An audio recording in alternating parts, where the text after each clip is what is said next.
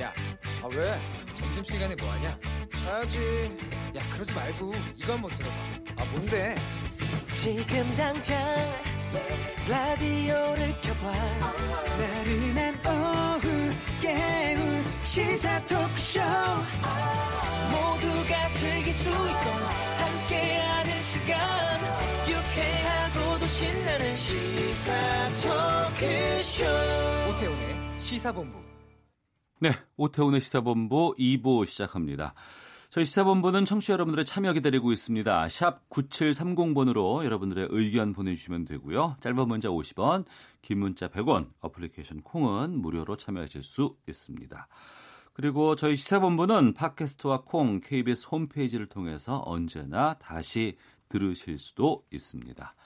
매주 금요일 2부에는 한 주간의 언론 보도를 분석하고 비평하는 원조 미디어 비평 프로그램 정상근 알파고의 와치독이 있습니다.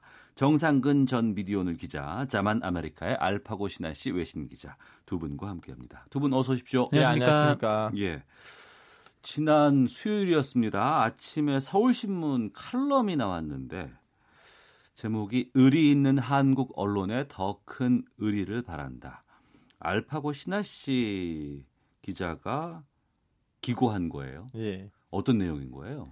아, 이제 아, 일단 저는 그 글에서 두 개 사례를 제시한 거예요. 하나는 이제 2008년도부터 시작해서 KBS하고 YTN에서 일어나는 그 종파업 사태들 예. 거기서부터 음. 한국 기자들이 서로 연대하는 모습 좌우든 우이든 진보든 보수든 기자들이 예. 이렇게 연대를 했다는 그 모습 아, 너무 의리가 있다. 어. 그리고 그 가시구이지라는 사우디 기자가 터키에서 실종됐다가 다음에는 살해 의혹이 제기됐잖아요. 그랬죠. 예. 이제 이 사람이 사우디 사람인데 이제 최근에 와서 사우디 정권이란 이렇게 좀 약간 반대가 돼서 음. 해외에서 좀 약간 망명 생활을 보냈고 거기서도 이제 BBC나 아니면 워싱턴 포스트에서 글을 기고하고 그런 식으로 활동을 했었는데 가스퀴즈 사건은 저희 시사본부에서도 꽤 다뤘었어요. 예, 다뤘는데 이제 특히 워싱턴 포스트가 자기한테 그동안 자기 회사한테 그동안 글을 기고했던 어. 기자로서 아무리 외국 국적이어도 네. 아무리 터키에서 사우디 사람인데 터키에서 에, 살해 당해도 끝까지 그 사건을 끌고 갔어요. 네. 이 사람 도대체 무슨 일이 일어났는가? 음. 왜냐면 그것도 일종의 의리거든요. 예, 예. 근데 이제 아시다시피 그, 지난번에 주영욱 씨 라는 좀 필리핀에서 서- 그 총에 맞아서 숨진 그렇죠, 그렇죠. 칼럼니스트. 예, 이분 예. 이제 여행이랑 관련된 글들을 쓰시는 거고 예, 예. 그리고 꽤 많이 글을 쓰셨어요. 어. 나름 좀 약간 여행 걸럼미스트에선 좀 약간 인지도가 높으신 분인데 음. 이분이 이렇게 좀 약간 억울하게 비살 당하고 음. 외국에서 그렇게 됐는데 지면지에다가 제가 예상했던 만큼 글이 많이 안 나왔고 사건 사고로 그냥 치부해 버리고. 예, 예, 예, 예. 좀 약간 우리는 물론 전직 기자가 아니지만 어. 그래도 좀 약간 언론사에서 활동을 많이 하셨는데 음. 우리 한국 언론이 그때 2008년, 2009년, 2010년에 있었던 그 의리를 음. 이분한테 보여줬는 건가라는 그 의문을 던지는 글이었어요. 네. 정상훈 기자. 네. 뭐 저희 시사본부에서도 이 주영욱 씨 피살 사건은 저희가 좀 다뤄본 적도 있었는데 지금 네네. 수사가 어, 떻게 진행되고 있대요? 그 수사가- 이유는 제가 뭐 확인을 못 해봤는데. 네, 뭐 수사가 어떻게 진행되고 있는지 지금 알려진 게 없는 좀 그런 상황인데요. 음. 뭐 국내에서 공동조사팀을 파견을 했고 이 공동조사단이 이제 필리핀 경찰과 공조를 하면서 뭐 수사를 하겠다 네. 뭐 이런 입장을 밝혔는데 뭐 아직까지도 이 주영욱 씨의 정확한 사망 원인을 지금 파악 중이라는 것까지만 지금 나와 있는 그런 상태입니다. 그래서 음. 뭐 이 사망 원인은 사실 뭐 타살일 가능성이 높죠. 예, 결박을 예. 당한 채 음. 총살을 입고 숨졌으니까 근데 더 자세한 이야기가 전해지고 있지 않고 지금 기사도 나오지 않고 있는 네, 그런 아, 저는. 특파원이 거기에 가까운 특파원이 거- 그쪽으로 가시던가 아니면 남아공 뭐 동남아 순회 특파원이 필리핀에 가시던가 아니면 여기 있는 한 명이 현지에 가서 좀 약간 루프 기사라든가 한번 쓰셨으면 좋은데 음. 그냥 좀 약간 음. 공동 수사팀한테 나온 정보를 그대로 실리는 형태로 가니까 좀 약간 마음이 아팠어요. 그러니까 언론에서 좀 직접 좀 발로 뛰는 부분들이 좀 필요하지 않나라는 생각이 예. 좀 들기도 하고요. 알겠습니다. 좀더좀 챙겨보는 시간 갖도록 한번 해보죠. 자, 본격적으로 와치독 시작해 보겠습니다. 학교 비정규직 파업에 대해서 급식 대란, 돌봄 대란 이러한 언론 보도에 대해서 노조 측이 어, 입장을 내놨습니다. 진짜 대란은 학교도 세상도 어, 비정규직이 넘치는 현실이다 이런 입장을 내놨었는데 어, 어떤 노동자의 파업이라든가 이런 부분에 대해서 상당히 좀 부정적인 보도를 좀 내보내는 좀 그런 언론들의 시각들이 좀 많이 있었던 것은 사실이었던 것 같아요. 정상 기자가 좀 분석 좀 해주시죠. 네, 뭐 거의 대부분의 언론들이 뭐 그랬다고 보시면 될 것 같은데 이 대란이란 표현을 쓰면서 이 사실상 이 파업에 대해서 좀 부정적인 인식이 좀 가감없이 좀 드러났던 것 같습니다. 이게 뭐 조선일보, 세계일보, 뭐 동아일보, 한국일보, 문화일보 같은 상당수 일간지들도 그렇고요. 뭐 인터넷 매체들도 이제 주로 대란이란 표현을 쓰고 있었던 좀 그런 상황입니다. 네. 파업할 때 여러 가지 그 법적으로 보 어, 보장할 수 있는 장치가 있거든요. 예측 가능한 것인지 전격성이 좀 어, 얼마나 돼 있었던 것인지 그리고 충분히 교섭을 했는지 이런 부분들이 참 의미가 있는데 그걸 막 마치 그냥 무조건 파업은 대란이다 무슨 뭐 음. 어, 국민의 무엇을 볼모로 잡고 있다 뭐 이런 부분들의 시각들은 좀 이제는 좀 바뀌어 야 되는 시기가 아닌가 싶기도 하는데 현장에서는 지금 대란이 나오는 상황은 아니잖아요. 네, 뭐 말씀하셨듯이 이 파업이 또 갑자기 시작된 게 아니기 때문에 이미 며칠 전부터 계속 예고가 되어 왔던 날짜였던 거죠. 그래서 음. 이 학교들도 뭐 준비할 시간이 충분했던 것 같고 뭐 그렇다고 해서 뭐 완벽한 급식 이렇게 볼 수는 없겠지만 뭐 대체 급식이 나온다든지 뭐 단축 수업을 한다든지 해서 좀 우려했던 뭐 이른바 이제 급식 대란이라는 주장은 좀 피할 수 있었던 것 같습니다. 네. 알파오 기자. 그 네. 알파고 기자가 보는 그 최근에 여러 가지 그 노동계 파업들 본질은 어떻게 보고 계신지 궁금하고 또 외국에서는 이런 파업 보도를 어떻게 하는지도 궁금하네요. 그 외국에서 그 파업 보도는 그 나라에 있는 그 정치 정서에 따라 다르긴 한데요. 정치 상황이나 정서에 따라 예, 다르다. 예를 들면 뭐 좀 약간 냉정 시기에는 러시아란 친, 소련이란 친했던 살짝 좀 약간 좌파 어, 색채가 강한 나라에 있는 니스하고 그동안 좀 약간 진미인데 진미 안에서 진보 라인 아니면 진비 진미 라인에서도 보수 라인에 있는 나라라면 다 이렇게 다르게 나오긴 한데요. 어. 뭐 그동안 냉정 시기에서 방공 우려가 많았던 나라라면 뭐 터키라든가 그때 파업 기사들은 무조건 대란식으로 나오죠. 음.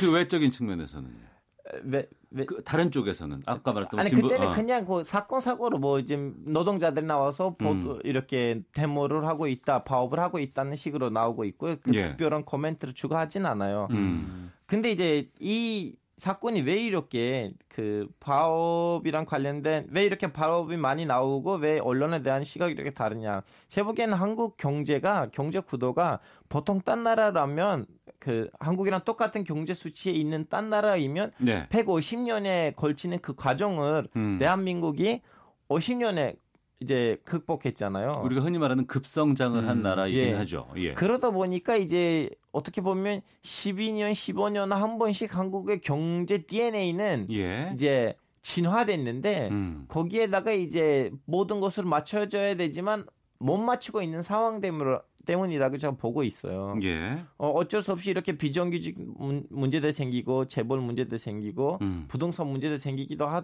아, 어, 보고 있는데요. 네. 그리고 이제 그 파업에 대한 언론에 대한 좀 약간 살짝 어, 과잉 반응 음. 그것도 그동안 이제 방공 정책이 너무 강해 왔던 그런 우리의 역사가 있는데 네. 그 역사의 영향이 아닐까 싶죠. 음. 어, 좀 길게 상황들을 좀 정리해서 말씀을 해주셨는데, 그러니까 우리가 파업하면은 노측이 있고 사측이 있잖아요. 네. 그 양쪽의 입장이 팽팽히 맞서기 때문에 음. 파업이라는 것으로 이제 무언가 해결을 해 보려는 그런 과정인 것인데 음. 여기서 노측과 사측을 좀 우리가 어떻게 좀 객관적으로 냉정하게 보고 보도를 하고 있는지에 대한 좀 궁금증도 있네요.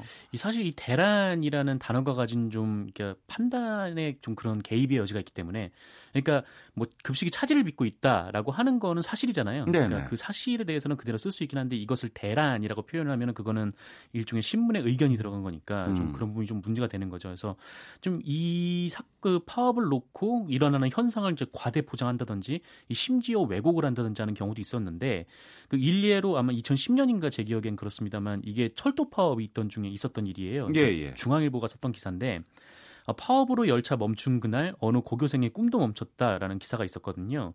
그러니까 철도 파업을 하는 바람에 서울대 면접에 지각을 했던 좀 그런 학생에 대한 얘기였는데 음. 이 굉장히 반향이 컸었어요. 그러니까 예. 이 철도 파업이 결국 이제 시민들의 발을 볼모로 잡아서 이 학생의 꿈까지 망쳐버렸다라는 보도였는데 와 기사 김영애 잘 썼네. 어, 그 김여 존경했습니다. 네. 그 존경할 만큼 잘 쓴 기사는 그 한 1, 2년 뒤에 오보로 판명이 났습니다. 아 그래요? 네, 그왜 그러냐면 그날 이제 뭐 철도 같은 경우는 필수 유지 업무가 있기 때문에 그날 그 학생이 그 기차를 타러 갈 시간에 그 시간에는 열차가 다 정상 운행을 하고 있었던 거예요. 네. 그러니까 이거는 사실이 아니다라고 나온 거고 음. 어, 그래서 이제 중앙일보가 정정 보도까지 했죠. 근데 네. 다만 이 정정 보도의 크기가 좀 작아가지고 그것도 음. 한번 논란이 된 적도 있고 뭐 그렇습니다. 그래서 뭐 파업 관련된 사실을 보도할 수 있고 뭐 그게 뭐 이것 때문에 차질이 일고 있다라는 식으로 보도는 할 수 있는데 네. 그것이 어떤 이제 좀 과장된다든지 음. 아니면은 좀 왜곡으로 이어진다든지 좀 이런 것들은 분명하게 좀 선을 그을 필요가 있을 것 같습니다. 네. 어, 뭐 최근에 포털을 통해서 이런 그 기사들의 댓글 달리는 것을 보면 비판적인 댓글들도 있고 또 나름대로 좀 옹호하고 뭐 응원한다라는 이런 댓글들도 음. 상당히 있고 최근에 이번 특히 이제 이번 비정규직 파업과 관련해서는 국민 반응도 상당히 좀 달라지고 있다라는 그런 그 기사들은 나오고 있습니다. 뭐 격려금을 준 교장 선생님의 이야기도가 소개가 되기도 하고 대자보로 비정규직 노동자들을 응원하는 학생들의 이야기도 좀 나오고 있거든요. 음. 어, 파업에 대한 인식이 좀 달라지고 있는 지금의 가, 상황 같은 경우에 언론의 중심 잡기가 더욱더 중요하지 않을까 싶은데 음. 알파고 기자 여기에 대해서 좀 말씀해 주시죠. 저는 방금 전에 사실은 그 말을 하려고 했었다가 아 말을 많이 했나 여기서 좀 멈출게 해서 안 했는데 그 이런 파업 사건이 일어날 때는 한국에 있는 언론들이 좀 약간 파업을 하는 노조 쪽을 좀 약간 뭐 대란이라는 이름을 붙이든가 아니면 반대 경우도 있어요. 네. 무조건 회사를 비판하고 음. 회사이니까 돈 많이니까 때려야겠다는 식으로 회사를 했는데 사실은 이럴 때는 언론이 가서 양측이란 듯 인터뷰를 철저히 하고 네. 이제 이 사건이 있는 판단을 판결을 독자한테 넘겨야 돼요. 그렇죠. 예. 예. 근데 그런 일이 잘 이루어지지 않는 상황이죠. 음, 좀 일방적으로 한쪽의 의견을 아, 부각시키는 언론 기사가 꽤 보인다. 음, 예. 음. 어, 여기에 대해 정상훈 기자는. 뭐 다 동의하고 이제 덧붙여서 하나만 좀 음. 말씀드리고 싶은 게 음. 그 우리나라 같은 경우에는 좀 이렇게 재벌에게는 좀 한없이 온정적인 측면이 있죠. 그러니까 재벌. 네, 이 국민들의 좀 피 같은 돈으로 조성된 국민연금에 음. 몇 천억의 손해를 입혀도 이 한국 경제 발전을 위해서 뭐 총수를 풀어줘야 된다. 뭐 이런 음. 보도들이 사설들이 나오는 게 우리 언론인데, 근데 노동자들이 노동조선을 노동조건 개선을 요구하면서 이 며칠만 파업해도 막 불법, 엄단, 떼쓰기 이런 단어들을 사용을 하는 거죠. 그래서 이 뭐 철도 운전하시는 뭐 기가사님들이 뭐 학교에서 밥 해 주시는 뭐 조리 노동자 분들이 뭐 고속도로 톨게이트에서 요금을 징수하시는 분들이 우리 경제의 기여를 이 재벌 총수보다 재벌 총수랑 비교를 할 수 없을 만큼 그렇게까지 못 하는 것이나 뭐 그런 좀 부분에서 생각해 보면은 이 노동 문제는 너무 좀 한쪽으로 기울어져 있다 좀 그런 생각이 들었습니다. 네, 앞서 알파오 기자가 말씀해 주신 것처럼 노측, 사측의 양쪽의 입장을 공이 다 언론은 짚어주고 알려주고 이 판단은 독자들 그리고 국민들이 하시는 게 맞지 않을까 싶고요. 8672님께서 이번 학교 비정규직 파업 학생들은 응원하고 있지 않나요? 누구나 노동자로 살아갑니다. 그들의 문제가 곧 나의 문제이기도 합니다. 대란이라고 쓰는 언론사들의 기자는 노동자 아닌가요? 라고 의견도 답변해 드릴게요. 노동자 아니고 프리미엄 노동자입니다. 일반 노동자 아니고 언론사의 노동자는 프리미엄 노동자다. 아니 네. 그 언론사의 노동자는 대란이라고 쓰는 기사들의 기자들의 이제 그 노보 같은 걸 보면은 뭐 월급에서 자존심이 나온다 막 이런 식의 내용도 음. 있고 그렇습니다. 알겠습니다. 정상근 전 미디어오늘 기자 그리고 자만 아메리카의 알파고 신하시 외신 기자와 함께 한 주간의 미디어 비평 코너 마치도록 다음 주제로 넘어가 보도록 하겠습니다. 일본의 무역 보복 조치를 두고 어, 일부 언론이 감정 외교가 부른 참사라며 정부를 비난하고 나섰습니다. 정치 외교 갈등이 경제에 부담을 주지 않아야 한다고 비난하고 있는데요. 먼저 이그 구체적인 그 언론 내용을 좀 소개해 주시죠. 정상훈 기자가요. 네, 뭐 문화일보 사설 같은 거를 보면 이 정부가 할 수 있는 가장 손쉬운 대응은 뭐 국민의 반일 감정이는 부추기는 거고 뭐 그런 발상을 해서는 결코 안 된다. 뭐 이런 주장을 하고 있기도 하고 또 중앙일보는 뭐 일제 경제 보복에 대해서 뭐 우리 정부가 뭐 사태가 이 지경에 이르도록 뭘 했나 라면서 비판하기도 했습니다. 뭐 조선일보 역시 이 한일 관계 악, 한일 관계 악화에 이 청와대 책임이 있다라면서 청와대를 비판하기도 했고 또 여러 뭐 그 이전에 뭐 정부 부처 관계자들의 인터뷰를 따서 뭐 이번 그 강제징용 판결 자체도 좀 굉장히 좀 부적절했다. 뭐 이런 보도를 하는 언론도 있습니다. 네. 어, 지금 소개해 주신 몇몇 언론들이 지금 정부의 그 이번 그 일을 불러일으킨 것에 대한 책임에 대해서 이제 논조가 나와 있는 거고 그러고 보니까 일본의 상당수의 언론들도 아베의 결정에 대해서 상당히 좀 비난하는 글들을 지금 많이 지금 보내고 있다는 얘기가 좀 나오고 있는 것 같은데 네네. 알파 기자 좀 확인해 보셨어요? 아 저는 일본에서 공연하고 왔잖아요 이번 예. 주말에 아, 예, 오사카에서 예, 예, 예. 이제 공연을 가야지 말아야겠나라는 생각도 들긴 하지만 이제 안 웃겨줄 거야 일본 사람들을 음. 한국인이니까 예예 근데 저는 이제 그 공연 때 느낀 거 뭐냐면 우리도 한국에서 공연을 하고 스탠드업 코미디 공연이다 보니까 종료 이제 성 이야기, 정치 이야기를 다 하거든요. 네. 근데 여기서 우리가 했을 때 뭐 진보 정치인들이라든가 보수 정치인들이랑 관련된 개그를 했을 때 음.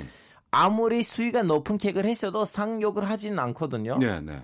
근데 저는 일본에서 공연을 봤을 때는 그 일본 일본에 있는 그 젊은 코미디언들이 예. 아베 총리를 가지고 진짜 대놓고 개그가 아니고 그냥 대놓고 상격을 해요. 어. 그래서 거기서 지금 특히 그 젊은 세대들 중에서 좀 정치에 조그만 관심이 있어도 예. 아베 총리에 대한 인식이 너무 안 좋아요. 어. 상격을 할 정도로 예. 안 좋은데 근데 이 사건을 가지고 오히려 좀 약간 이 뭐 뭐라고 해야 되나 그 전화 위복 있잖아요. 어. 이걸 가지고 어떻게 전화 위복을 할 건지를 조금 생각했으면 좋겠다고 생각해요. 왜냐하면 음. 지금은 이때까지는 정, 젊은이들 좀 싫어하고 있었는데 지금 기업들도 불만이 더진 상황이에요. 아, 일본의 기업들도 아베의 이번 그 정책에 대해서 예, 예. 어, 조치에 대해서 그럼 그 일본의 무역 보복 조치에 대해서는 알파고 기자는 어떤 입장이실까요?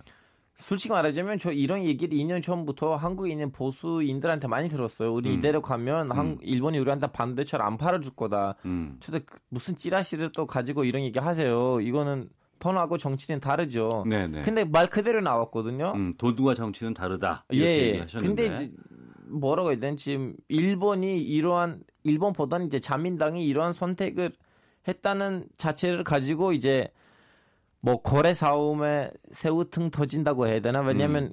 보면 물론 좀 약간 강제 노동 문제도 있긴 하지만 결론적으로 이제 중국하고 일본 사이에 있는 문제 때문에 우리 대한민국의 등이 터지는 거 아닌가 싶어요. 네. 그러면 국내 언론과 야당이 이제 현 정부의 이 지금 이 상황이 음. 유래, 유발된 것에 대한 비판을 하고 있는 부분에 대해서는 우리가 어떻게 해 봐야 될까요? 그러니까 뭐 정부가 감정적으로 대응하지 말았어야 한다라고 주장을 하는데 근데 뭐 생각해 보면은 뭐 감정적으로 대응한 일이 있나라는 생각이 좀 들더라고요. 저는 음. 그러니까 대법원이 이 강제징용 노동자들에 대해서 그 일본 전범 기업이 보상을 해야 한다라고 판결을 했는데 법원 판단인 거죠. 네. 네. 그럼 정부가 이 대법원을 압박해 가지고 이런 판결을 내리도록 한 걸로 보고 있는 건가? 음. 뭐 이, 어느 부분에서 정부가 감정적인 대응을 했다고 보는 건가가 좀 의아하다는 생각이 좀 들었고 예. 뭐 어떤 정책에 대해서 대통령을 비판할 수는 있지만 그게 사실 좀 공허한 얘기인 게 음. 그럼 우리 정부가 대법원에 개입해서 그 판결을 내리 되지 못하게 했어야 하는 건가? 아니면은 대법원 판결에 대해서 우리 정부가 일본 정부에 사과를 해야 되는 건가? 뭐 이런저런 점을 다 따져봐도 근데 저는 여기서 네. 대법원의 판결 문제뿐만 아니고 이제 그 위안부 문제도 좀 어느 정도 거론되는 상황인데 음. 솔직히 말하자면 한국에 있는 진보 뭐 예를 들면 경향 신문에서 일하는 선배들은 들은 얘기는 뭐냐면 그 합의문이 나왔을 때는 아베가 그 우파한테 어마어마한 쓴소리 들었대. 음. 너 일본인도 아니냐? 너, 너 DNA, 한국 DNA 있냐? 뭐 이런 식으로 했는데 결론적으로 무슨 말이냐면 그 합의문은 어느 정도 논리적으로 한일 관계를 완화시킬 수 있는 합의문이었는데 그 합의문을 대한민국 측이 여기 있는 위안 할머니들한테 발표하는 자체가 좀 약간 이상한 방식이었기 때문에 그 합의문이 좀 약간 무리를 일으켰는데 음. 그때에는 그 절차가 제대로 된 절차였으면 사실은 이 정도 문제가 일으키지 않았는데 지금 사실은 문재인 정부가 와서 그 문제를 좀 약간 극복을 해줘야 된다. 오히려 그 문제를 가지고 더 이렇게 감정 더 강화시 좀 약간 긴장 관계를 일으키지 않았는가의 그런 비판이 나오고 있어요. 저는 그 생각에 전혀 동의하지 않는데 예. 왜냐하면은 이 당사자가 배제된 협상이었기 때문에 이게 문제가 좀 나오는 거고 예. 사실 당사자가 참여를 해서 뭐 어느 정도 이렇게 협의가 왔다 갔다 했으면은 그게 그대로 이제 확정이 됐겠지만 음. 이 위안부 할머니들의 가장 큰 바램은 일본 정부의 사과였거든요. 예. 공식적인 사과였는데 그 부분은 아예 쏙 빠져버리고 음. 뭐 그냥 10억 엔의 일종의 이제 퉁을 친다라는 식으로 결론이 나와버렸기 때문에 뭐 이 합의가 어느 정도 합리성을 가지고 있다든지 아니면은 뭐 잘된 합의라든지 뭐 아베가 어디서 뭐 그런 욕을 들었는지는 딱히 뭐 우리나라 사람으로서는 관심이 없는 얘기고. 그러니까 이런 네. 측면이 있는 것 같아요. 이제 이 부분은 무역 조치라는 건 이제 경제 분야의 이제 그 기사잖아요. 네. 어찌 보면. 근데 이게 좀 정치 쪽으로 이렇게 넘어와서 이제 논조가 나오게 되고 비판이 나오게 되고 음. 이런 측면은 또 어떻게 봐야 될지는 궁금증도 있고 또 사실 여러 가지 정부의 판단이라든가 대응에 대해서 비판하고 감시하는 것은 언론의 기능일 수도 있지만 음. 또 하지만 거기에 그 언론사의 감정이라든가 어떤 시각들이 너무 좀 과도하게 개입돼 있는 것 이런 측면들도 좀 우리가 좀 고민해봐야 될 때가 아닌가 싶거든요. 음, 그러니까 좀 그럴 수는 있죠. 그러니까 김상조 정책실장이 이렇게 얘기했잖아요. 이게 다 이미 우리가 다 리스트업을 해놓던 거다. 예. 뭐 1, 2, 3번이 가장 그 가능성이 높았는데 음. 그 1, 2, 3번이 그대로 나왔다라는 얘기를 했는데 어 그러면 이 1, 2, 3번이 나올 거라는 걸 청와대가 예측을 했는데 거기에 적절히 대응을 했냐 안 했냐를 가지고 비판을 할 수도 있을 것 같아요. 음. 그 부분에 대해서 비판을 할 수가 있는데 그러니까 WTO에 제소를 하겠다는 게 적절한 대응이냐 아니면 다른 방식이 필요한가 뭐이 네. 부분에 대해서는 여러 가지 의견이 나올 수 있지만 근데 이게 이 한국 정부가 감정적으로 대응했다라든지 이게 굴기에 도움이 안 된다. 그러니까 뭐 삼성 그 뭐 반도체 같은 경우가 뭐 우린 많이 팔기 때문에 이 부분에 대해서는 결국 국익에 도움이 안 된다. 이런 주장은 좀 당혹스러운 게 좀 사실인 게 뭐 위안부 합의, 뭐 한일협정 같은 경우 모두 당사자들의 동의 없이 일종의 정치적 거래로 이루어졌다라고 저는 생각을 하는데, 네. 그러니까 국익을 위해서 그분들이 억울해도 참고 넘어가라. 뭐 정부가 또 이럴 수는 없는 거잖아요. 그래서 음. 네, 저는 그렇게 좀 생각을 합니다. 예, 알파 기자 하지만 그러면 이제 여기서 문제는 뭐냐면 그 음. 우리는 일본이랑 갖고 있는 문제들의 일부는 국가 국가 간에 있는 문제들이고 일부는 시민 시민 단체와 국가 간의 문제이거든요. 예. 그래서 지금 이 문제를 시민 단체하고 국가 간에 있는 문제에다가 정하다가 개입하지 않으면 너는 왜 니네들이 시민을 지켜주지 않는가? 음. 또 이렇게 이번에 이제 개입해서 이제 문제를 풀어 주려고 하면 니네들 우리의 입장을 제외한다. 그래서 너무나 지금 얽혀 설켜 있는 문제 상황 속에서 오히려 어떻게 풀어나가야 되는지 저도 솔직히 말하자면 모르겠어요. 예. 결론이 이거예요. 지금 이 무역 보복 조치는 상당히 좀 장기화 되지 않을까 싶습니다. 음. 뭐 WTO 제소 같은 것 해도 보통 뭐 2, 3년 정도는 많은 시간이 좀 필요하다고 하는데 앞으로 좀 국익이라든가 또 언론의 저널리즘 사이에서 좀 중심을 잡는 그런 고민들 우리가 좀 해봐야 되지 않을까. 뭐 일본 사람들 촛불을 들고 나올 수가 있잖아요. 그렇게 음. 낙관적으로 생각합시다. 홍상근 전 미디어오늘 기자, 자만 아메리카의 알파고 신나 시베신 기자와 함께 한 주간의 미디어 비평 마치도록 해봤습니다. 자, 마치도록 마치도록 하겠습니다. 두 분 말씀 고맙습니다. 예, 고맙습니다. 네, 감사합니다. 헤드라인 뉴스입니다. 관계부처와 학계 인사들이 한자리에 모여 미중 무역 갈등 등 주요 외교 현안에 대한 대응 방안을 논의하는 외교전략 조정회의가 오늘 출범해 강경화 외교부 장관 주재로 첫 회의를 가졌습니다. 아베 신조 일본 총리가 강제징용 문제에 대해 공은 한국 쪽에 넘어가 있다며 한국은 국제법 상식에 따라 행동해주길 바란다고 말했습니다. 또 한국에 대한 수출 규제 품목을 대폭 늘리는 추가 제재 절차도 진행 중인 것으로 알려졌습니다. 총파업을 예고한 전국 오정노조가 오늘 오정사업본부와 최종 협상에 나섰지만 합의점을 찾지 못했습니다. 노조는 오후에 대의원회의를 소집해 파업 여부를 결정합니다. 학교 비정규직 노동자들의 파업 사일제인 오늘 전국 1,500여 곳 학교에서 급식이 중단됐습니다. 전국 학교 비정규직 연대회의는 예고한 사흘간의 총파업이 끝나는 오늘 오후 파업 연장 여부를 결정합니다. 자유한국당은 태양광 사업에 대한 지난달 KBS 시사기획창 보도에 대해 청와대가 외압을 행사했다는 의혹이 있다며 윤도한 청와대 국민소통수석을 검찰에 고발했습니다. 지금까지 헤드라인 뉴스 정한나였습니다. 이어서 기상청의 윤지수 씨 연결합니다. 네, 미세먼지와 날씨 정보입니다. 지금 미세먼지 상황이 어제 오늘 계속 나쁜 곳이 있는데요. 지금 같은 경우 초미세먼지 수치가 인천과 부산, 울산, 경상남도 지역을 중심으로 나쁨 단계를 보이고 있습니다. 대기 정체 때문에 미세먼지가 확산되지 못하고 농도가 높은 곳이 있는데요. 주로 광주, 부산, 대구, 울산, 경상남도 지역이 될 것으로 보입니다. 내일은 대기 확산이 좀 더 원활해지면서 전국적으로 보통 단계가 예상되지만 서쪽 지역에서 지역에서는 오전 중에 농도가 다소 높게 나타날 수 있다는 점 참고하시면 좋겠습니다. 한편 볕이 강하게 내리쬐면서 강화학 반응으로 인해서 지금 오존주의보가 내려진 곳이 곳곳에 눈에 띕니다. 오늘 오존특보는 점차 확대되는 곳이 많겠고요. 특히 전라남도 지역은 매우 나쁨 단계까지 예상되기 때문에 앞으로 발표되는 기상 정보에도 귀를 기울이시는 것이 좋겠습니다. 폭염특보가 내려진 곳이 많고 지금 서울의 기온이 34도, 영월은 36.2도를 가리키고 있습니다.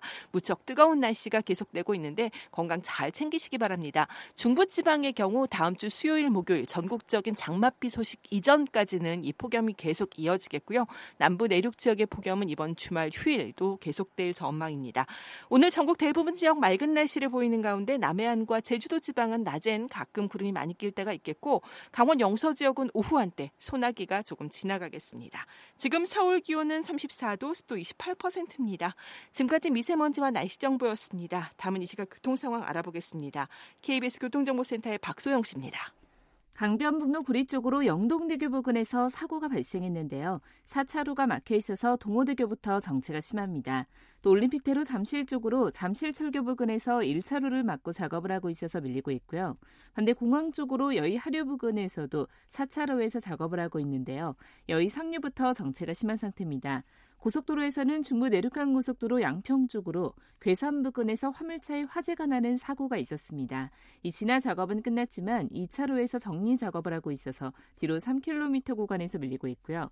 이전에 문경 휴게소 부근과 문경 이터널 부근에서 각각 작업 여파를 받고 있습니다. 반대 창원 쪽으로 충주 분기점 부근에서도 작업으로 2차로가 막혀 있어서 밀리고 있고 경부고속도로 서울 쪽으로는 기흥 부근에서 두 개 차로를 막고 작업을 하고 있습니다. 여파로 3km 구간 지나기가 힘들고요. 이후로 달래내 고개에서 반포까지 밀립니다. KBS 교통정보센터였습니다.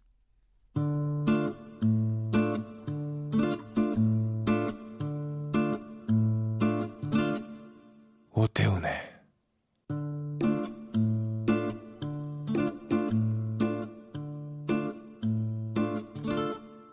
시사본부. 네, 1시 32분 지나고 있습니다.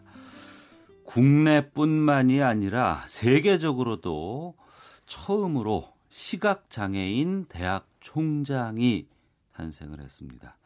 지난 5월에 총신대학교에 새롭게 취임을 한 이재서 총장님인데요. 아, 세계적으로 처음입니다. 어떻게 많은 시련을 이겨내고 대학 총장의 자리에 오를 수 있었을지 오늘 그 이야기를 초대석에서 좀 듣도록 하겠습니다. 총신대학교의 이재서 총장께서 저희 시사본부 스튜디오에 직접 오셨습니다. 어서 오십시오. 안녕하십니까? 예. 먼저 출연 감사드리고 총장으로 되신 음. 것 축하의 말씀 드리겠습니다. 감사합니다. 예. 먼저 소감부터 좀 여쭙겠습니다. 어, 지금 한 한 달여가 지나서 예. 예. 지금 처음에는 너무나 감사했고 네. 또 기뻤고 음. 또 놀라운 마음도 있었습니다. 네. 근데 지금 한 달여를 지나면서는 예, 더 무거운 책임감이 시간이 갈수록 또 어깨를 짓누르는 것 같습니다. 예. 예. 대학 총장 자리에 오르는 것은 뭐 장애가 있건 없건을 떠나서 그냥 정말 힘든 일이잖아요. 쉽지 않은 일이잖아요. 예. 어. 근데 어떻게 그 장애를 갖고 계신 분께서 대학 총장이 됐을까? 어떻게 장애를 극복하셨을까가 가장 궁금하거든요. 예.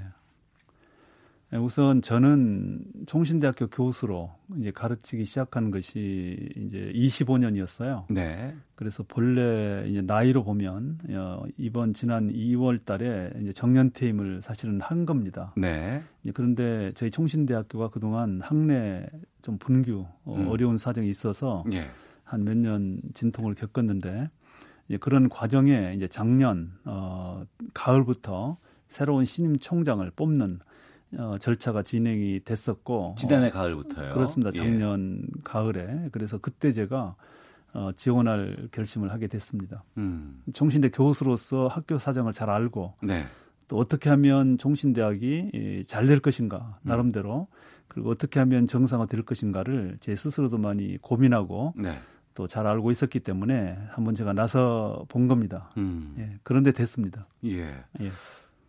나서서 그 이후에 절차가 많이 있을 거 아니에요. 예, 그렇습니다. 처음에 나설 때도 저는 그 처음부터 뭐 대학교 총, 어, 총신대학교 총장이 되기 위해서 오래 전부터 마음을 먹었던 건 아니고 예.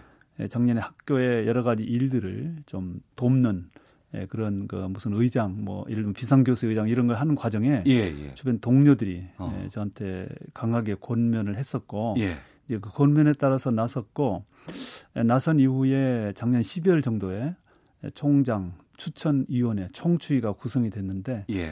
그 총추위에서 15, 19인, 19인으로 구성된 총추위가 한 세 차례의 절차를 거쳐서 예. 이제 두 명으로 압축을 했고요. 어. 처음엔 11명이었는데 그 두 명을 가지고 재단 이사회에서 최종적으로 어. 지난 4월 13일 날 에, 이제 투표를 해서 예. 제가 그때 만장일치로 전원 이사들이 저에게 투표를 해서 어. 에, 최종 낙점이 됐습니다. 예. 그런데 처음에 지원하실 때부터 항상 1등 하셨다면서요? 예. 그러니까 11명이 사실은 뭐 저희 학교에서 뭐 내노라는 교수님들 많이 지원했는데 네, 네. 에, 처음에는 사실은 지원을 했지만 음. 끝까지 가서 내가 될 것인가에 대한 기대는 솔직하게 그렇게 크지는 않았었습니다. 네. 근데 진행하는 과정에 맨 처음에 11명에서 7명을 뽑는 투표를 했는데 음. 제가 1등으로 7명이 된 겁니다. 네. 그때 주변에서 다들 놀라기도 하고 음. 저도 아 이거 이러다가 정말 되, 나 이렇게 생각이 들기도 하고 예. 어, 그랬습니다. 처음에 그러면 지원하실 때는 네. 어 내가 총장에 될 수 있겠다라는 예상은 하셨어요? 전혀 안 했습니다. 제가 이 나오는 자체가 저 나름대로 용기였습니다. 어. 예, 처음에는 아까도 잠깐 제가 말씀드린 것처럼 주변 교수들이 저에게 총장 나가보라는 말을 했을 때 예, 예. 너무 이상했습니다 그분들이. 그래서 어. 제가 제, 저의 반응은 예. 교수님 지금 저를 가지고 장난하는 것이에요? 이렇게 묻기도 하고 저 놀리지 마세요. 예, 예. 정말 그랬습니다. 어. 근데 아니라는 겁니다 자꾸. 예. 반복적으로는 권유를, 권유를 받아, 받아서 음. 나올 용기는 가졌지만은 네. 그러나 끝까지 가서 나가 되리라는 생각은 거의 못했죠. 솔직히 음. 말씀드려서 그러나 나오는 것 자체도 네. 예, 뭐 시각장애인이 교수 시각장애인 교수가 이런 총장 경합이 한번 나왔다는 것 자체도 의미가 음. 있겠다 이렇게 생각하고 나온 겁니다. 예. 아, 그 생활은 좀 저희가 잠시 뒤에 좀 듣도록 하고요. 먼저 죄송스러운 좀 말씀을 좀 여쭙겠습니다. 네. 어, 이 총장께서 빛도 지각하지 못하는 전혀 안 보이는 시각장애인이시죠. 그렇습니다. 전혀 보이지 않습니다. 어떻게 하다가 예? 어떻게 하다가 예. 어 제가 이 어려서 어 아마 제가 인지하기 인지 인지 기능이 생기기 전 전인 아주 어렸을 모양인데 그때 열병을 알았다 그러고요. 예. 하지만 예. 예, 그 어떤 어떤 약한 부분이 잠복에 있다가 음. 제가 이 초등학교를 졸업하고 한 1년쯤 지난 14세 이때쯤 돼서 눈이 나빠지기 시작하고 예. 그로부터 한 1년여간에 15세 때 완전히 처음에는 좀 서서히 악화되더니 한 음. 1년 동안에 완전히 예, 시력을 상실하게 됐습니다. 네. 음. 중2 시절에 직접 쓰신 시가 있더군요. 예, 제가 원래 좀 그런 거 글 쓰는 걸 좀 좋아해서 예. 그 어린 시절에 에, 제 스스로를 어. 예, 아파하는 그런 표현들을 좀 몇 개 했는데 예. 에, 중학교 2, 2학년이라고 하는 것은 제가 본래 초등학교 졸업하고는 중학교를 못 갔고요. 예. 시골에서 이제 실명된 이후에 서울에 있는 시각장애인 학교, 즉 어. 서울 맹학교라는 학교 예, 예. 입학을 해서 그 학교에 어, 다니던 2학년 때쯤 어. 아마 쓴 시를 가지고 하시는 말씀 같습니다. 예. 예. 온통 멀어져 버린 밤이요. 아 오늘 밤도 잃어버린 태양을 찾아 외로워하는 밤이요. 중2 시절이면 상당히 예. 사춘기에 민감할 때고 여러 예. 가지 세상을 본 눈도 바뀔 때거든요. 예. 장애가 있다는 것이 참 불편하고 힘들고 내적으로 어려움들도 많이 있지 않았을까 싶은데요. 예. 지금 읽으신 것이 제가 썼던 밤이라는 시의 첫 구절과 마지막 구절인데 예. 에, 이제 저는 그때 뭐 별 생각 없이 그렇게 에, 그냥 어린 시절에 뭐 동시 수준의 시를 썼는데 네. 이 시를 나중에 누가 보고는 아 그 저의 아픔을 아마 간접 느낀 것 같아요. 네. 그 많은 분들이 거론했던 말을 제가 들었고요. 이, 음. 이 시를 가지고. 예. 근데 어쨌든 절망이었죠. 음. 처음에 모든 것이 끝났다 이제 실명되고 네. 더군다나 나이가 사춘기 시절이었기 때문에 예, 그거를 현실로 받아들인 것은 너무나 어려웠습니다. 네. 그 절망과 좌절 속에 빠져서 음. 헤어나지 못할 정도였고요. 이제 그러던 중에 제가 어, 우연하게 알게 된 서울명학교를 예. 입학해서 그 학교를 다니면서 예, 동료 시각장애인들을 만나게 되고 음. 또 좋은 선생님들을 통해서 네. 이런저런 참 좋은 말씀들을 들으면서 음. 차츰차츰 안정으로 되고 변화도 되고 어, 새로운 미래에 대한 꿈도 가지게 됐었죠. 네. 그 미래에 대한 꿈이 총신대를 거쳐서 미국으로 유학을 가셨고 예. 사회복지학 전공으로 박사학위를 받으셨어요. 그랬습니다. 예. 계속 공부를 하겠다는 의지가 좀 있으셨던 것 같아요. 예, 저는 그 제가 청년 서울명학교 고등학교를 졸업하고 제가 하고 싶은 나름대로의 미래에 대한 그 교육 비전이 뭐였냐면 장애인을 위해서 저처럼 음. 이 제가 이제 크리스찬이기 때문에 장애인을 선교하고 그들의 어려움을 기독교적 관점에서 돕자고 하는 복지 이런 어떤 그 어, 생각을 가지고 에, 이 단체를 설립할 마음을 가졌습니다. 네. 기관을. 그래서 음. 그 꿈을 가지고 제가 현재 총장이 된 총신대학교에 입학을 했고요. 네. 그래서 그 대학교 3학년 때 1979년 딱 40년 전에 음. 이제 한국 미랄성교단이라는 단체를 창립을 했고, 아, 예. 예. 그리고 이제 그 일을 하면서 장애인을 위해서 보다 좀 효과적으로 일을 하려면 어. 신학적 백그라운드만 가지고는 어렵고 예. 사회복지를 알아야 되겠다 해서 음. 이제 그걸 공부하기 위해서 제가 84년도에 유학을 갔고요 네. 미국으로 그리고 이제 유학을 가면서 또 하나 가졌던 꿈은 이 미랄 운동, 장애인을 돕는 미랄 운동을 세계적 운동으로 확산하자고 하는 그 계획을 저 어, 이루어 가려면 네. 미국에다가 어떤 전진 기지, 미국에 음. 이렇게 설립해야 되겠다는 생각이 있어서 네. 첫째는 공부, 두 번째는 미랄 세계화 이 두 가지 꿈을 가지고 84년에 유학을 갔었습니다. 네. 그래서 이 꿈 두 개를 다 이루고 어. 예, 이제 교육을 했었죠. 지금이야 뭐 엘리베이터를 타거나 계단을 올 때마다 그 옆에다가 항상 그 점자를 우리가 만날 수가 있습니다. 예. 그런데 40년 전에 공부하실 때는 책도 뭐 점자 책이 있었을까 싶기도 없었습니다. 하고요. 예.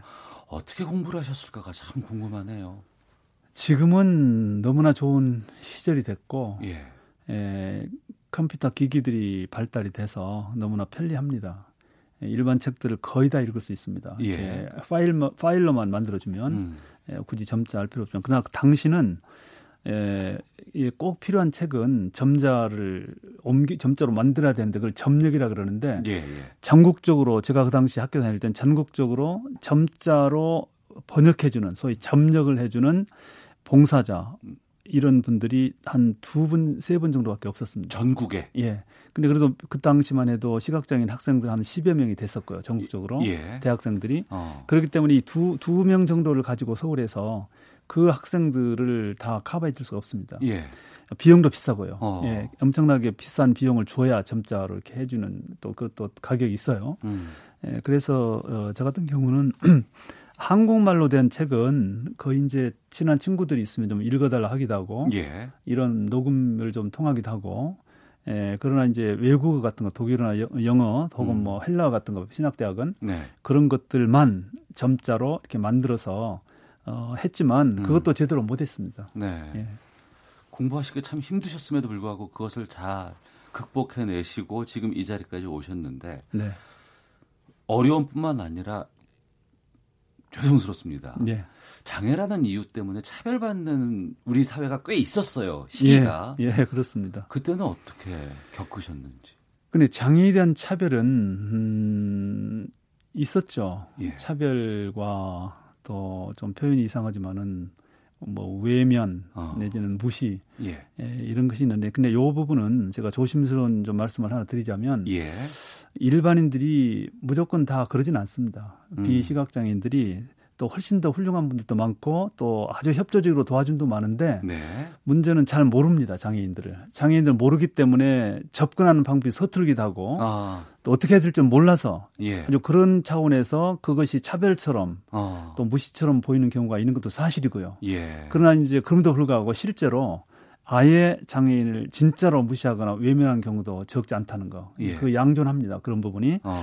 그러나 이제 어쨌든 장애인 자, 자신에게 있어서는 둘 다 불편하죠. 힘들죠. 네네. 그래서 이제 그런 과정을 결국은 참 겪으면서 음.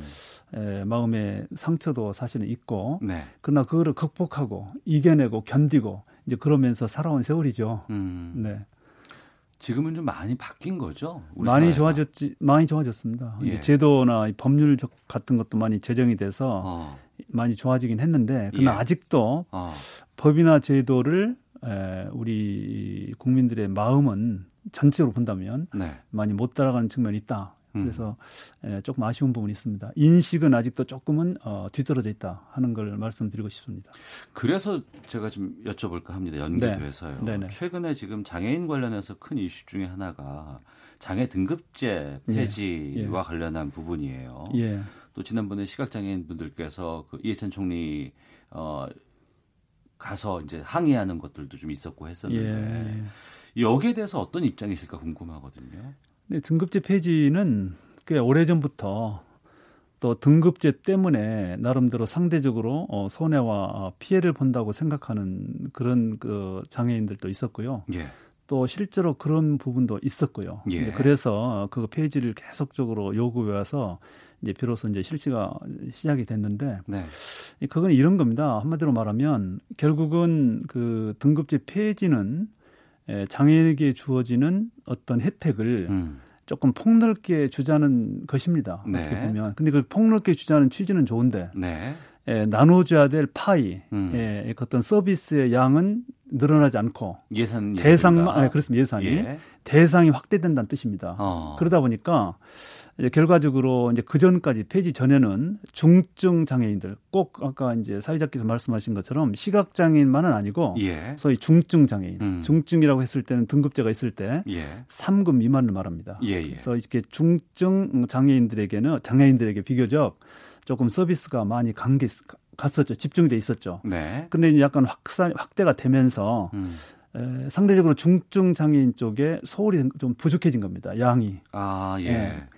이제 그래서 이제 그런 면에서 서비스의 양은 느리지 않고 음. 대상만 확대하니까 네. 중증 장애 특히 시각 장애랄지 중증 장애인들에게 상대적으로 서비스가 줄어드는 문제가 생깁니다. 예. 근데 이제 왜 그런 현상이 나타나냐면 요즘은 장애인에 대한 어떤 관점이 어. 사회적 맥락으로 이해합니다. 예. 그래서 그 전까지는 해부학적으로 어. 신체 기능만 가지고 1등급부터 6등급까지 이렇게 등급을 나눠서 예, 예. 그중에 심한 경우 즉 중증에게 혜택을 집중시켰는데 음. 지금의 장애를 바라보는 그저 지표라고 할까 네. 평가하는 것이 뭐냐면 지금은 이제 그 장애인이 음. 가정은 어떤 여건인가 네. 가정 형편, 음. 또 가족과의 관계, 또 사회적인 활동 능력은 어떤 것인가, 사회적 맥락 네. 이런 것이 그 서비스를 줄 대상을 결정하는 지표로 이게 음. 이렇게 들어온 겁니다. 네, 네. 그러다 보니까 금방 말한 것처럼 예를 든 거지만 가정적인 형편이나 사회적 활동은 중증 장애와 무관하게 어. 약간 경증이어도 예. 굉장히 어려운 경우가 있습니다. 그렇겠죠. 서비스가 필요한 경우가 있어요. 예, 예, 예, 그렇게 확대된 겁니다. 아. 그러다 보니까 이쪽에 들어갈 것이 저쪽으로 많이 가버리는 음. 그런 거기 때문에 결국은 그러니까 애초에 취지는 참 좋지만 취지야 뭐 나쁘지 않은 측면이 있고 그런데 예, 예. 그래서 결과적으로는 예. 산 증액이 돼야 됩니다. 알겠습니다. 네, 그것이 포인트입니다. 아, 그 부분도 좀 저희가 좀 챙겨보도록 하겠습니다. 네, 네. 총장 되신 이후에 이제 한 달 반 정도의 시간이 흘렀습니다. 예. 일도 지금 해오고 계시는데, 예. 어, 뭐 장애 이런 걸 떠나서 예. 총장으로서 역할에서 지금 해야 될 일이 참 많으시죠 지금. 저는 그렇습니다. 저는 어 이제 시각장애인 총장으로서 두 가지 에, 스트레스를 받고 있습니다. 네. 하나는 우선 저희 대학이 너무나 어렵습니다 지금. 예. 뭐 평시에 총장이 된 것이 아니라 음. 그야말로 난시, 난시 정도가 아니라 누란의 위기에 처해 있는 이런 예. 위급한 상황에 총장이 됐기 때문에 음. 학교 문제를 정상적인 궤도로 올리는 정상화시키는 것도 큰 숙제이기도 하고 이제 안에 저희가 해야 될 과업인데 또한 네. 가지는 예. 제가 잘해야 됩니다. 왜냐하면 아까도 말씀을 하셨지만은 세계적으로 처음 시각장애인 총장이 됐는데 예. 제가 만약에 못하면 어. 장애니까 못한다 이렇게 될 수가 있습니다. 예. 그래서 다른 시각장애인뿐만 다른 장애인들에게도 에, 그 제가 잘함으로 해서 음. 그들에게도 음. 나중에 장애 총장이랄지 이런 어떤 고위층에 올라갈 수 있는 기회를 확대해야 되 고 분위기를 만들어야 되는데 네. 제가 못하면 안 되는 겁니다. 그렇기 때문에 제가 잘해야 됩니다. 장애인, 장애인들 모든 장애인들의 미래를 위해서도 그렇고 예. 인식 개선을 위해서도 그렇고요. 어. 예, 그런 부담감도 가지고 있습니다. 네. 앞으로 목표를 삼고 계신 게 있다면 총장으로서 어떤 것을 우선은 학교 학교의 문제를 해결하는 것이고요. 네. 에, 그리고 이제 아무래도 제가 이제 저희 대학은 단순히 대학이 아니라 에, 교단 총이라는 게 있어요. 예, 예. 그런 관계를 그동안은 단절됐었고요. 법적인 음. 문제가 생겼는데 그걸 정상적인 궤도로 이렇게 다시 회복시키는 예, 그런 것도 있고요. 뭐 할 일은 많습니다. 예. 네. 청취자께서 많이 의견 보내주고 계시는데 김종무님 총장님 대단하십니다. 예전에는 더욱 장애를 극복하기 쉽지 않으셨을 텐데요 라고 의견 주셨고 309 하나번 쓰시는 분께서 요즘은 장애에 대한 인식이 많이 개선된 것이 사실이지만 아직도 부족합니다. 장애 아이를 키우는 부모들은 일반인들의 시선이 아직도 많이 두렵습니다 라는 의견도 보내주고 예, 예, 계십니다. 그렇습니다. 예. 어, 총장님의 모습을 보면서 또 많은 분들께서 어, 모범 사례로 좀 삼지 않을까 싶은 생각이 드는데 끝으로 대학 총장으로서 또 학생들 가르치시는 입장으로서 우리 이 시대를 살아가는 청년들에게 한 말씀 부탁드리겠습니다. 제가 25년 동안 대학에서 가르쳤기 때문에 이제 젊은 분들의 뭐 모든 걸 알지는 않지만 한 가지 좀 가장 대표적으로 아쉬운 거는 네. 조금 인내심들이 좀 부족해 보입니다. 어. 조금 지구력이 필요해요. 조금 기다려보고 예. 예, 참, 참아내는 그런 부분을 좀 가졌으면 좋겠다. 그래서 뭐든지 시간이 지나고 조금 참고 나면 전혀 예상치 않은 것들이 반드시 옵니다. 음. 그걸 말씀드리고 싶습니다. 알겠습니다. 자, 오태훈의 시사본부 아, 금요 초대석 시각장애인 세계 최초로 대학 총장 자리에 오르신 총신대학교 이재서 총장과 함께 말씀 나눴습니다. 어려운 걸음 해주셨습니다. 오늘 말씀 고맙습니다. 감사합니다.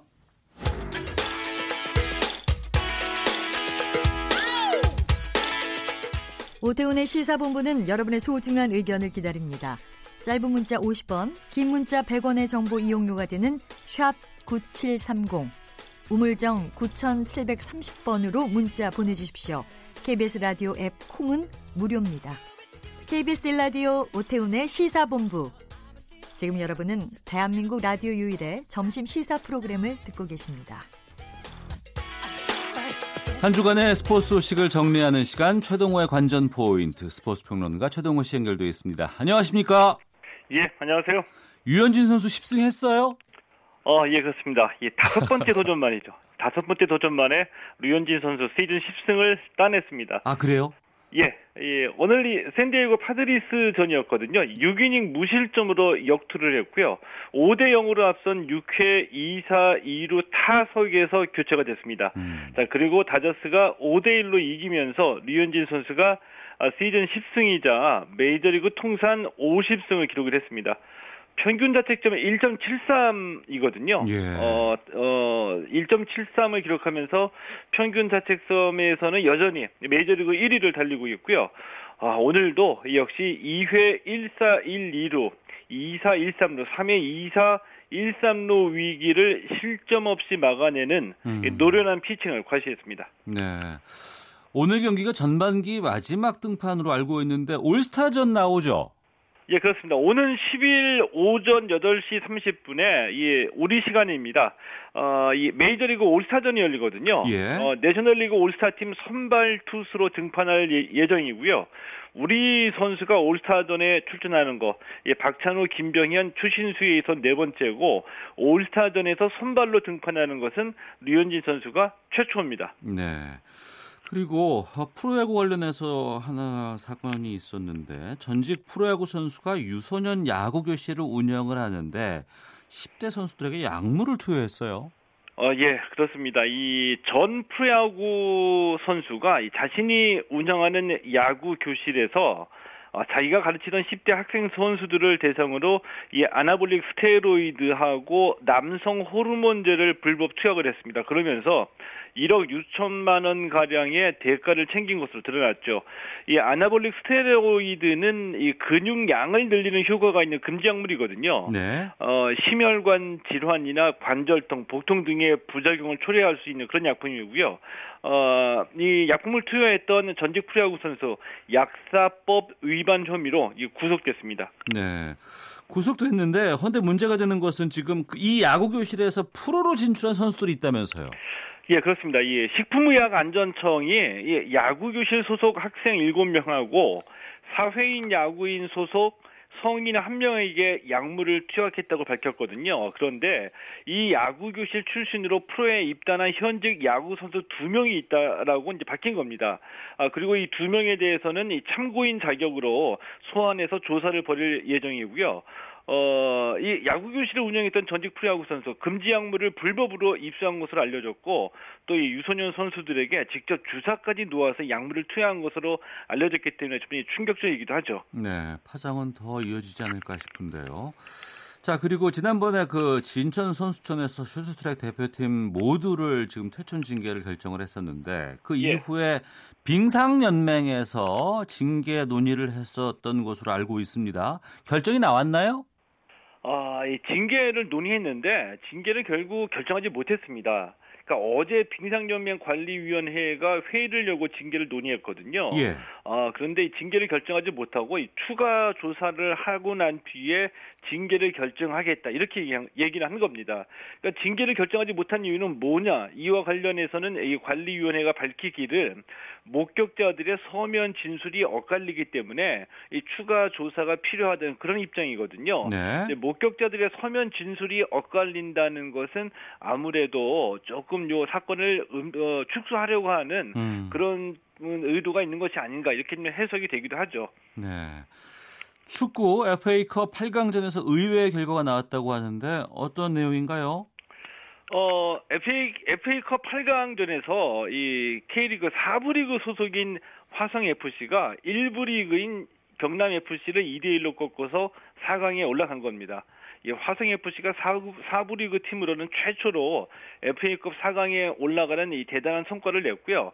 또 이 실업축구인 3부 리그 내셔널리그 팀입니다. 대전 코레일도 프로축구 1부 리그인 강원 FC를 2대 0으로 이기고 4강에 올라갔습니다. 올해 FA컵 4강은 프로 1부 리그에서 상주 상무, 수원 삼성이 두 팀이 올라갔고요. 또 3부 리그에서 대전 코레일, 4부 리그에서 화성 FC가 이름을 채워 넣었습니다. 네. 해외 축구 소식입니다. 리오넬 메시가 고개를 숙였다고 하는데 아프리 아르헨티나 대표팀으로 나서면은 늘 좀 맥을 못 추는 것 같아요. 어, 예, 그렇죠. 이 천하의 이 리오넬 메시잖아요. 근데 이 메시가 이 아, 아르헨티나 대표팀 경기만 뛰면 늘 부진하기 때문에 뭐 운이 없다, 부진하다 이런 얘기에 시달리는데 또 한 번 이런 징크스가 나온 거죠. 이 남미 축구 선수권 대회이거든요. 이 코파 아메리카, 이 코파 아메리카 준결승전에서 아르헨티나가 브라질에 0대 2로 패했습니다. 이 메시가 이 소속팀인 바르셀로나 FC에서는 이 34번이나 우승을 차지했는데 네. 아, 그런데 답답하게도 아르헨티나 대표팀으로 뛸 때는 단 한 번도 우승을 차지하지 못했거든요. 어, 이 준결승전에서도 수차례 결정적인 슛을 날렸는데 골 포스트에 맞고 공이 튕겨져 나오고 또 골키퍼가 놀라운 선방을 보이고 늘 메시가 아르헨티나 대표팀으로 뛰니까 이런 불운에 시달리는 징크스가 다시 한번 재현이 됐습니다. 알겠습니다. 스포츠 평론가 최동호 씨와 함께했습니다. 말씀 고맙습니다. 예, 고맙습니다. 예, 시사본부 마치겠습니다. 다음 주에 뵙겠습니다. 안녕히 계십시오.